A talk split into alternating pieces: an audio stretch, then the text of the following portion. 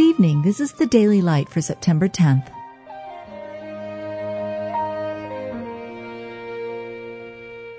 Be thou my vision, O Lord of my heart, not be all else to me, save that thou art. They that wait upon the Lord shall renew their strength.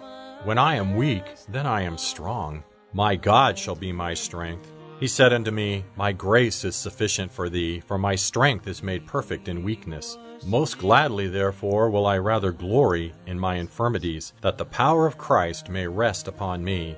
Let him take hold of my strength. Cast thy burden upon the Lord, and he shall sustain thee. The arms of his hands were made strong by the hands of the mighty God of Jacob. I will not let thee go, except thou bless me. But I come to thee in the name of the Lord of hosts, the God of the armies of Israel, whom thou hast defied. Plead my cause, O Lord, with them that strive with me. Fight against them that fight against me. Take hold of shield and buckler, and stand up for mine help.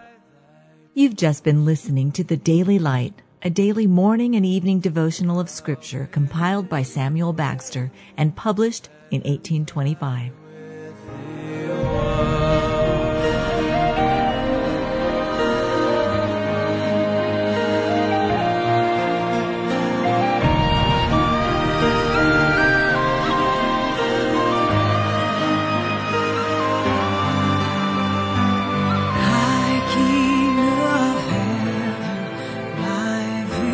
Victory won.